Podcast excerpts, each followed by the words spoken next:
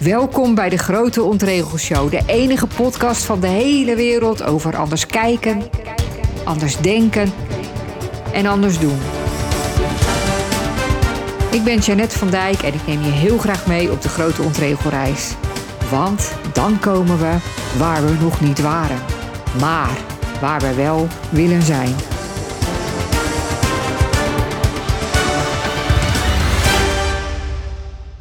Welkom bij de Grote Ontregelshow. Voor de mensen die mij niet kennen, mijn naam is Jeannette van Dijk, ik ben coach en een kleine ontregelaar. De ondraaglijke lichtheid van het ontregelen.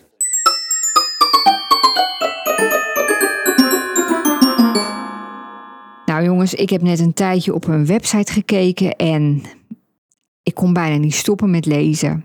Wat bijzonder, wat ontregelend, wat geweldig, wat fantastisch. Het is de website van Automatic. Ja, ik had er ook nog nooit van gehoord. Het is het bedrijf achter WordPress en een paar van die andere webachtige dingen. Ze doen veel met open source. Dat is een beetje hun core ding, heb ik begrepen. En open source ja, is volgens mij simpel gezegd dat je dingen deelt op internet waar iedereen dan gebruik van kan maken. Ja, klopt vast niet helemaal, maar dat is het ongeveer. Maar daar gaat het helemaal niet om. Automatic is een super, super, super mooi bedrijf. Echt heel anders dan alle andere bedrijven, voor zover ik weet. Gewoon super ontregelend, maar zo super mooi dat terwijl ik het aan het lezen was, dat ik dacht: wauw, dit is echte verandering, dit is echte verbetering wauw, wat, wat, wat kan iedereen hier veel van leren? En wat mooi is dit? En wat kunnen we er zelf ook veel van leren? Dus ik hoop dat je ook op een bepaalde manier wordt geïnspireerd door dit ontregelende verhaal van dit ontregelende bedrijf. Nou, Automatic is een bedrijf met 1400 mensen in dienst in 79 landen, 99 nationaliteiten. En ze stimuleren ook heel erg diversiteit.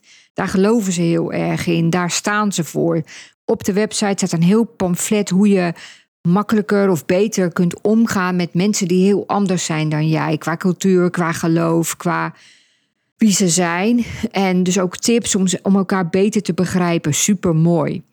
Zij stimuleerde vanaf het begin heel erg om op je eigen plek te gaan werken. Kan in een, in een huis zijn, in een coworking space, in een coffeeshop. Nou, nu is dat tegenwoordig natuurlijk de laatste, het laatste jaar wel best wel gewoon geworden. Maar toen zij daarmee begonnen was het helemaal nog niet zo, zo gewoon. Zij geloven echt ook niet in het aantal uren dat je werkt, maar in het werk dat je aflevert. Iedereen heeft, ehm, mag zelf zijn eigen vakanties bepalen. Maar ze raden je wel aan om er minstens, vijf, om minstens 25 vrije dagen te nemen. Nou, in Amerika is dat sowieso al uh, bijzonder, want daar hebben de meeste bedrijven geven mensen twee weken uh, vakantie. Um, als je ouder wordt, vader of moeder, en je werkt er meer dan een jaar, dan kun je maximaal zes maanden ouderschapsverlof krijgen, betaald. Voor iedereen geldt, als je vijf jaar bij het bedrijf werkt, mag je drie maanden een sabbatical opnemen, betaald. Zij werken niet met e-mail. E-mail vindt die, die, die oprichter helemaal niks. Die zegt, ik ken niemand die van e-mail houdt. Nou, ik houd er eigenlijk zelf wel een beetje van. Maar goed.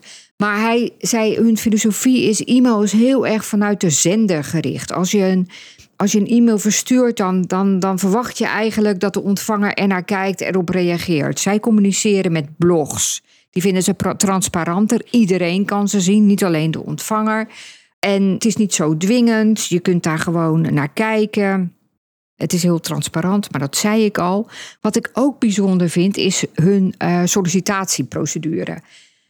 Ik heb echt heel vaak gedacht, wat gek is dat, dat we uh, dat er heel veel dingen verandert, maar dat in feite de, de, de, de werving- en selectieprocedure nog zo hetzelfde blijft. Namelijk hoe je neemt iemand aan op basis van een gesprek. Nou ja, uit onderzoeken blijkt dat die gesprekken heel vaak helemaal niet objectief zijn. Dat, dat mensen al in een paar seconden weten, jou wil ik of jou wil ik niet. En dat ze daardoor ook andere vragen gaan stellen, eigenlijk makkelijkere vragen.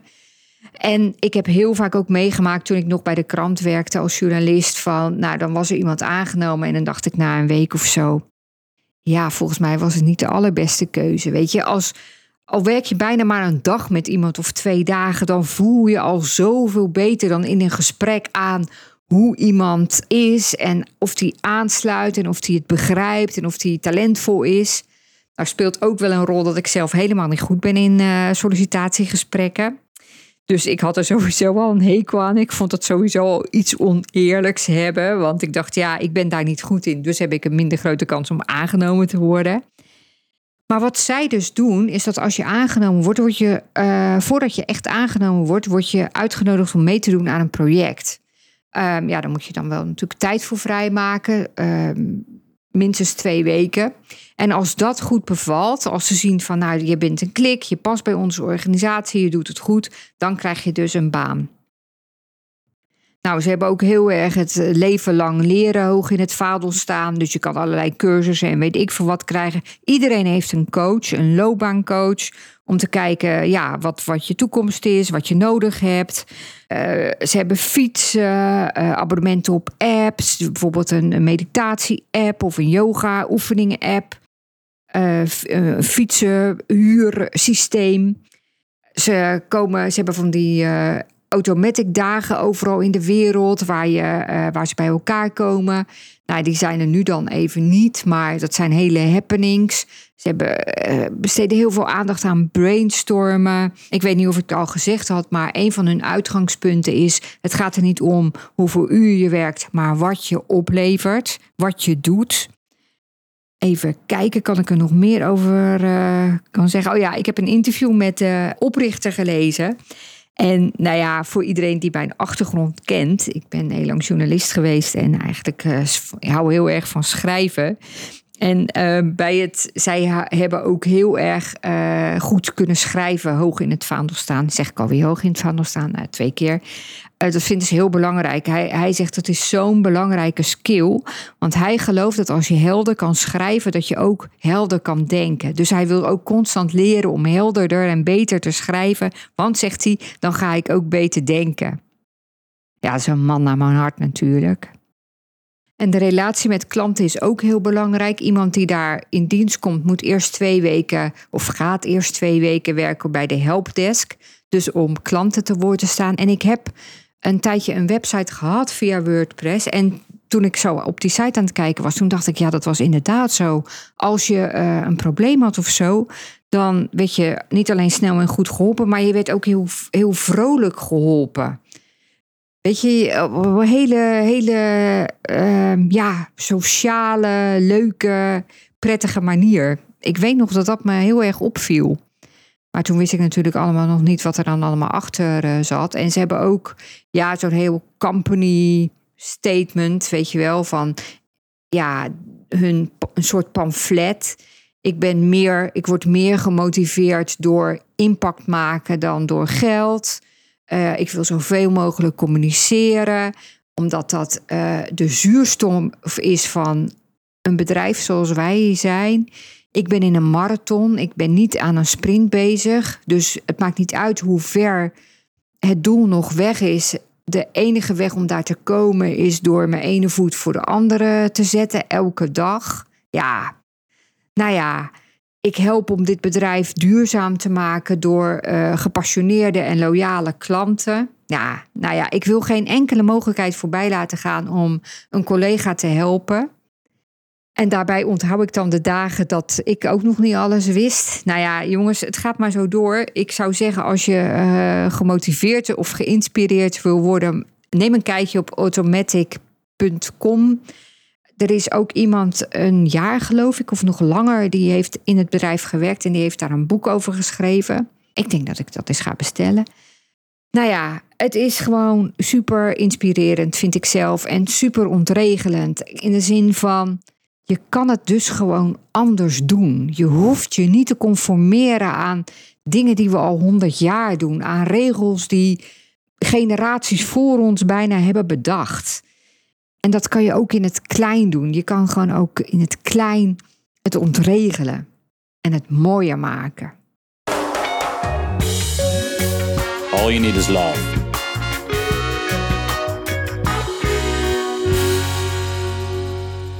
Wat zorgt ervoor dat mensen mentaal en fysiek zich goed voelen? Nou, die zin komt beter. Maar de Harvard University heeft een heel lang en uitgebreid onderzoek gedaan naar die vraag. 75 jaar lang deden ze onderzoek naar wat mensen gelukkig maakt. Ze volgden vanaf 1929 ruim 600 mensen. Nou, die stelden ze vragen en die werden medisch onderzocht. En uh, er werd ook met hersenscans gekeken hoe ze zich voelden. En wat blijkt nou de belangrijkste factor te zijn voor mensen om zich lichamelijk en geestelijk goed te voelen? Dat blijken goede relaties te zijn. Goede relaties maken ons gelukkiger en houden ons gezonder. Punt, zei de hoofdonderzoeker. Maar hoe doe je dat nou, een goede relatie onderhouden? Nou, ik heb negen punten gevonden van een man die een boek heeft geschreven. Hij heet Justin Barcio en hij heeft een gids voor emotionele intelligentie gemaakt.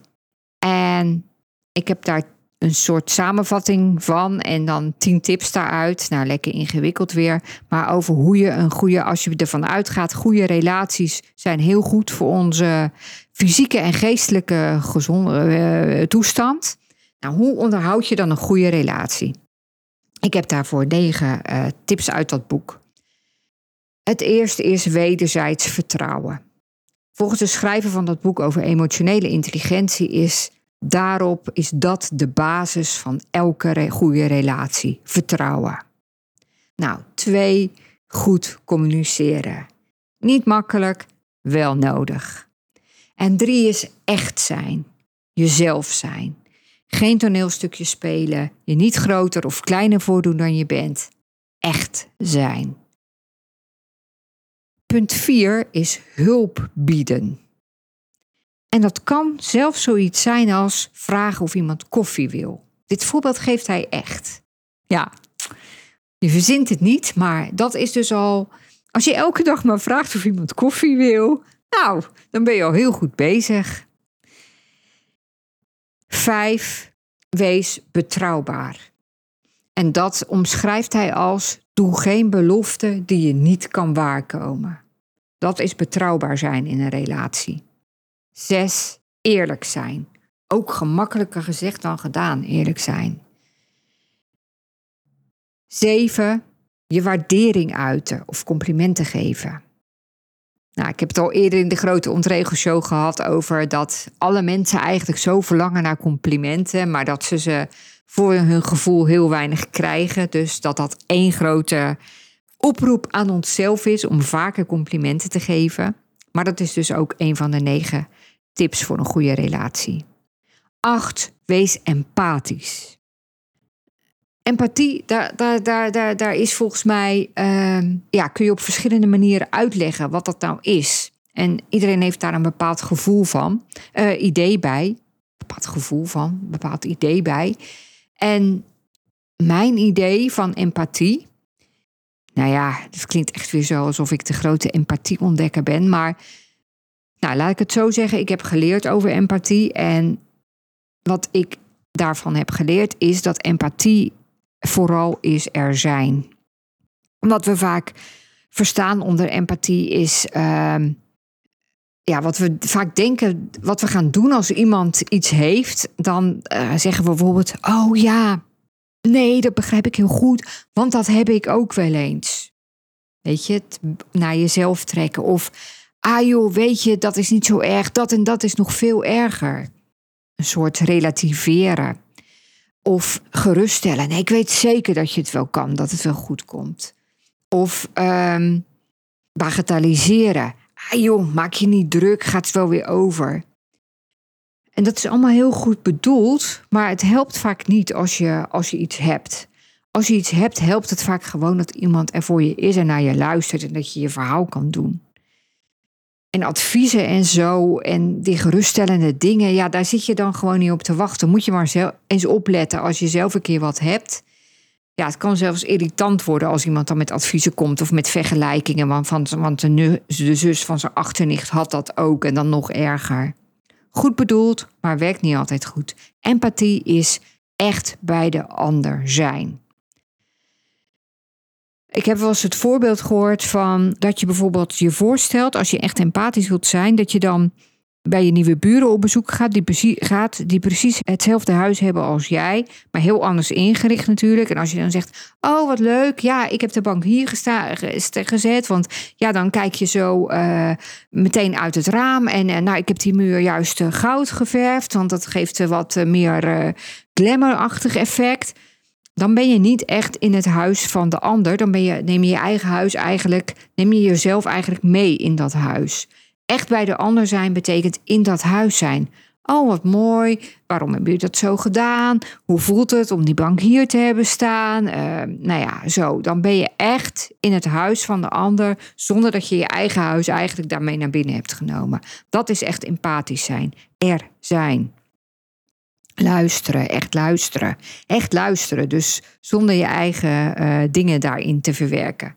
Best moeilijk, maar het went en het werkt. Het, het is heel mooi als je dat iemand anders kan geven. Nou, dan nummer 9. Voor eh, tips voor een goede relatie. Zeg sorry als dat nodig is. Ik zal ze nog even herhalen. Eén is eh, vertrouwen, de basis van elke goede relatie. Twee, goed communiceren. Drie, echt zijn. Vier, hulp bieden. Wil je koffie?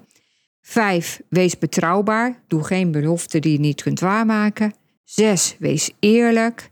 Zeven, uit je waardering. Geef complimenten.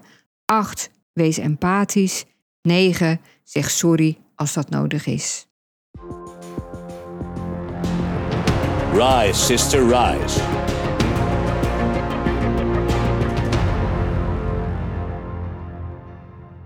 Via Instagram had ik een heel leuk gesprek met iemand.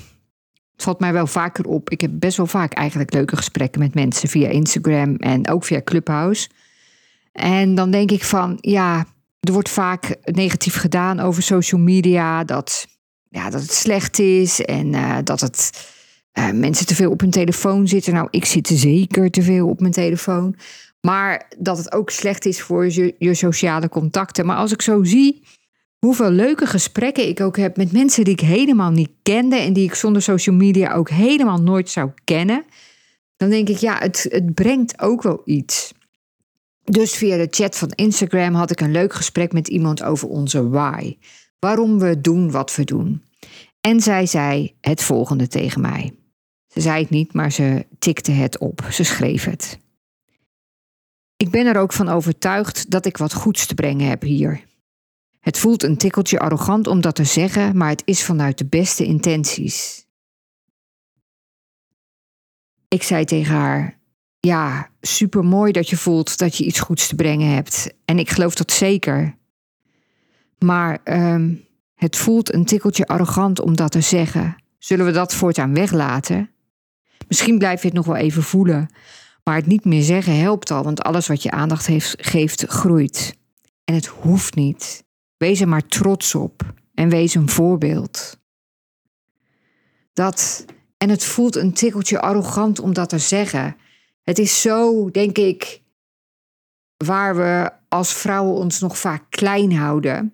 Een soort excuus, een soort van bang zijn om niet arrogant over te komen, omdat arrogant iets is wat we niet willen zijn. En op het moment dat we iets groots zeggen of iets zeggen van ik geloof echt dat ik wat moois heb te brengen, dat we dan meteen weer een stapje terugzetten en zeggen ik hoop niet dat het ik wil niet arrogant overkomen. Ik hoop niet dat het arrogant overkomt. Het komt niet arrogant over. En je haalt iets van je grootheid af als je het zegt. En als je het zegt, dan, dan geef je dat weer aandacht en dat groeit dan weer.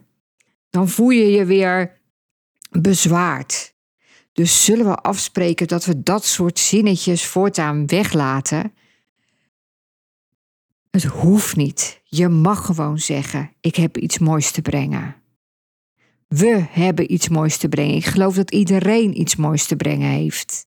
En het is juist zo zonde als je dat niet doet. Als je het niet doet omdat je het niet durfde, omdat het niet past bij hoe je bent opgevoed, omdat je wilde passen in, in hoe iedereen het in jouw omgeving deed. Nee, je hebt iets moois te brengen. Ik bedacht pas nog, uh, hoe vaak ik ideeën heb gehad, best wel leuke ideeën of goede ideeën misschien, en dat iemand dan iets zei van, nou ja, dat, dat, dat werkt toch niet, of uh, ja, dat heb je toch nooit eerder gedaan, of hoezo denk je dat je daar goed in bent? En dat ik dacht, ah ja, ja, het is natuurlijk ook een beetje onzin om dat te bedenken. Ah ja, ik kan hier ook geen geld mee verdienen. Oh ja, ik heb hier ook geen ervaring mee. En als ik dan achteraf terugkijk, dan zijn het juist vaak mensen geweest die helemaal zelf nooit iets spannends deden. Of die helemaal geen verstand hadden van dat onderwerp. En het was waarschijnlijk goed bedoeld. Ze wilden me behoeden voor iets gevaarlijks. Of ik weet niet precies wat erachter zat. Maar waarom heb ik ernaar geluisterd? En waarom zeggen we. Het komt misschien arrogant over. Laten we met elkaar afspreken dat we dat niet meer doen. Dat we gewoon in onze grootheid mogen stappen. Dat we de wereld mogen mooier maken. Dat dat onze taak is coachtip.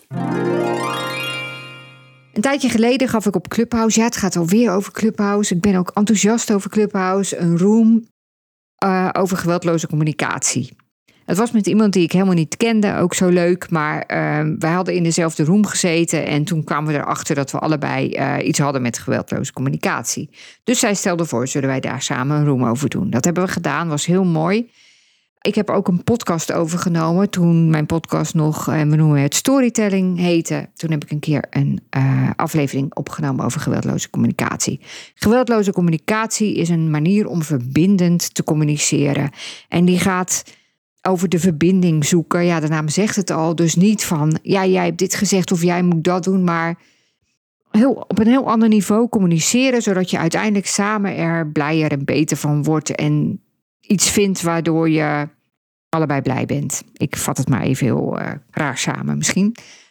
Het is ontzettend mooi en het is ook best wel moeilijk. Ik heb trainingen daarvoor gedaan en zo en het lukt mij nog steeds heel vaak niet. Maar toen wij het er dus over hadden en toen ik ook die room voorbereidde, toen stuitte ik weer op iets heel moois uit um, geweldloze communicatie. En dat is hoe je doet als je boos bent. Nou, heel vaak zeggen we dan natuurlijk: Ik ben boos omdat jij te laat thuis was. Ik ben boos omdat jij je sokken niet hebt opgeruimd. Ik ben verdrietig omdat jij uh, er niet aan gedacht hebt dat we vijf jaar getrouwd waren.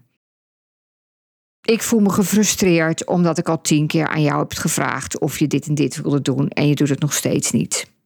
Wat we doen is onze, de oorzaak van ons gevoel, van onze boosheid, van onze frustratie, van onze angst, van welk gevoel we ook hebben, bij de ander leggen. Maar, zegt Marshall Rosenberg, de uitvinder van geweldloze communicatie, een Amerikaanse psycholoog, ons gevoel is, de ander is nooit de oorzaak van ons gevoel, maar de aanleiding. Bijvoorbeeld, iemand komt een half uur te laat. Daar kan je boos om worden omdat hij altijd te laat komt en jij had heel erg gehaast om wel op tijd klaar te zijn. Eh, of gefrustreerd omdat je je niet, niet serieus genomen voelt, omdat zijn tijd belangrijker lijkt dan jouw tijd. Maar het kan soms ook lekker zijn. Want omdat die anderhalf uur te laat is, kan jij nog even een paar bladzijden in het boek lezen, wat zo spannend is. Of um, je hebt even lekkere tijd voor jezelf. Dus die boosheid, de aanleiding van dat te laat komen, dat is de aanleiding voor je boosheid, maar het is niet de oorzaak. We leggen de schuld heel vaak bij de ander van ons gevoel. Maar, zegt Marshall Rosenberg, en dat is ook dus de, de basis van geweldloze communicatie, achter elk gevoel dat we hebben zit altijd een behoefte. We voelen ons boos omdat we behoefte hebben om gezien te worden. We voelen ons verdrietig omdat we behoefte hebben aan trouw. We voelen ons onrustig omdat we behoefte hebben aan netheid. We voelen ons gefrustreerd omdat we behoefte hebben aan het samen doen of aan samen zijn. We voelen ons verlaten omdat we behoefte hebben aan warmte. Achter elke behoefte zit een gevoel. Een onvervuld gevoel of een vervuld gevoel. Want achter blijdschap zit bijvoorbeeld het vervulde gevoel van eenheid of uh, gedeelde verantwoordelijkheid of gezien worden. Dus op het moment dat we boos zijn, dan zit er altijd een behoefte achter. Achter onze boosheid zit een behoefte. Bijvoorbeeld om de behoefte om gezien te worden, om het samen te doen, om serieus genomen te worden, om rust te hebben. En dat maakt ons dus boos. En daarom zegt Marshall Rosenberg: als je nou boos bent en je wilt dat communiceren, dan werkt het veel beter en dan is het dus verbindend als je aangeeft hoe jij je voelt zonder kritiek te hebben of schuld te geven. Dus niet ik ben boos omdat jij of omdat hij. Ik ben boos omdat jij te laat kwam. Nee, ik ben boos omdat ik er behoefte aan heb om eenheid te voelen. Zeg maar wat. Dus niet ik ben verdrietig omdat jij onze trouwdag vergeten bent, maar ik ben verdrietig omdat ik er behoefte aan heb dat we dit samen vieren. Ja, het zijn misschien niet allemaal hele goede voorbeelden, maar bedenk even iets als je de volgende keer boos bent. Waarom ben je boos? Waar heb je behoefte aan? En het is dus niet wat de ander doet wat je boos maakt, maar hoe jij het ziet en wat het met jou doet, omdat jij bepaalde behoeften hebt. Dus niet hoe je kijkt naar de situatie maakt je boos. Nee, niet de situatie zelf maakt je boos, maar hoe jij kijkt naar de situatie. En weet je, als je oordeelt, ik ben boos omdat jij, wat gebeurt er dan? Dan gaan mensen zich verdedigen. Of ze gaan dan maar iets voor jou doen omdat ze geen zin hebben in gezeur. Of omdat ze zich schuldig voelen of een soort schaamte vullen. En dat is nooit goed, zegt de verbindende communicatie. De verbindende communicatie zegt: wat helpt is we alle, als we allebei ja, samen aan, een, aan verbinding werken, aan een oplossing werken. Als we samen eruit komen omdat we weten dat we samen de behoeften van elkaar vervullen. Dus, kort samengevat. Ja, een korte samenvatting, altijd fijn. Als je boos bent en je wilt dat uiten, probeer dan de volgende keer hieraan te denken. Om te zeggen, niet ik ben boos omdat jij dit of dat hebt gedaan, maar ik ben boos omdat ik de behoefte heb aan. En moet je opletten wat er dan gebeurt dan blijf je in verbinding. Want mensen willen van nature graag het de ander naar de zin maken en graag een behoefte van de ander vervullen. Echt waar. En mensen doen niet graag iets uit schuldgevoel of schaamte of omdat ze kritiek hebben gekregen, omdat ze dat dan goed kunnen gaan maken. Dan doen ze dat om van het gezeur af te zijn of om, er maar van af te zijn. De verbinding zoeken. Ja, ja, het is, ik zei het al, het is niet makkelijk, maar het is wel mooi. Dus ja, laten we het eh, met z'n allen gaan proberen deze week. Waar ben je mee bezig?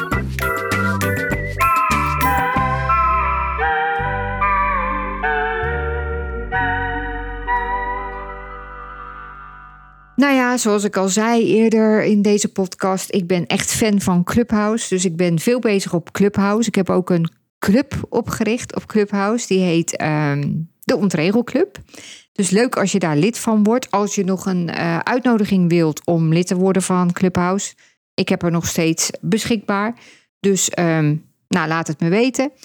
Ja, ik zei al, ik, ik voel me er helemaal, uh, ik vind het helemaal leuk. Dus uh, kom er ook bij, zou ik zeggen.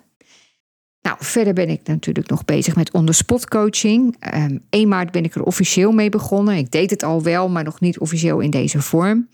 En um, nou, het is echt een heel. Ja, ik wist het al, maar nu weet ik het helemaal zeker dat het echt een hele, hele, hele mooie, effectieve manier is van um, coaching. Ik word er echt heel blij van. Mensen maken echt, ja, hebben grote doorbraken krijg er zelf ook heel veel energie van. En ik geloof echt dat het een. Ik weet dat het echt een manier is om, om, om heel snel te zien wat je wilt, waar je iets hebt te doorbreken, hoe je verder komt. Het is heel energiek, heel, heel mooi. Dus wil je daar meer van weten? Ben jij iemand, ben je ondernemer en wil je ja, iets doorbreken? Heb je een nieuw plan wat je eigenlijk wil uitvoeren? Voel je niet meer zo senang in wat je nu doet, omdat het je eigenlijk meer energie kost dan dat het je oplevert? Ben je het plezier een beetje kwijt? Wil je meer geld verdienen? Voel je dat je meer waard bent? Wil je de verbinding maken met je why, zodat je weer ziet wat je eigenlijk wil doen op deze wereld? Neem contact met me op en laten we het er eens over hebben. Want ik weet zeker dat het ook voor jou heel veel kan betekenen. Dat je echt een transformatie, echt een doorbraak in korte tijd kunt bereiken. Dus dat is onder spot coaching. En verder uh, wilde ik ook nog even zeggen: heb je een vraag voor lieve Mona Lisa? Je weet wel, de vragenrubriek, waar je al je vragen kan je stellen. Al gaat het over uh, welk cadeautje je moet kopen voor je achternicht Verzin het maar. Iets waar je tegenaan loopt in je dagelijks leven, op je werk, waar dan ook. Let me know. Lieve Mona, Lisa geeft heel graag antwoord, denkt heel graag met je mee. Dus stuur me een mail met je vraag. Ik vind het sowieso leuk als je me een mail stuurt, als je of een ander berichtje via op een andere manier. Als je even laat weten dat je deze podcast wel eens luistert, vind ik leuk. En ik vind het ook leuk als je een waardering achterlaat op jouw favoriete podcastkanaal. Bijvoorbeeld op de podcast-app op je iPhone. Kan je wat sterren uitdelen bijvoorbeeld of een commentaar eh, achterlaten. Vind ik fijn. Ik wens je een hele fijne week en ontregel hem een beetje. Tot de volgende keer en dank je wel voor het luisteren.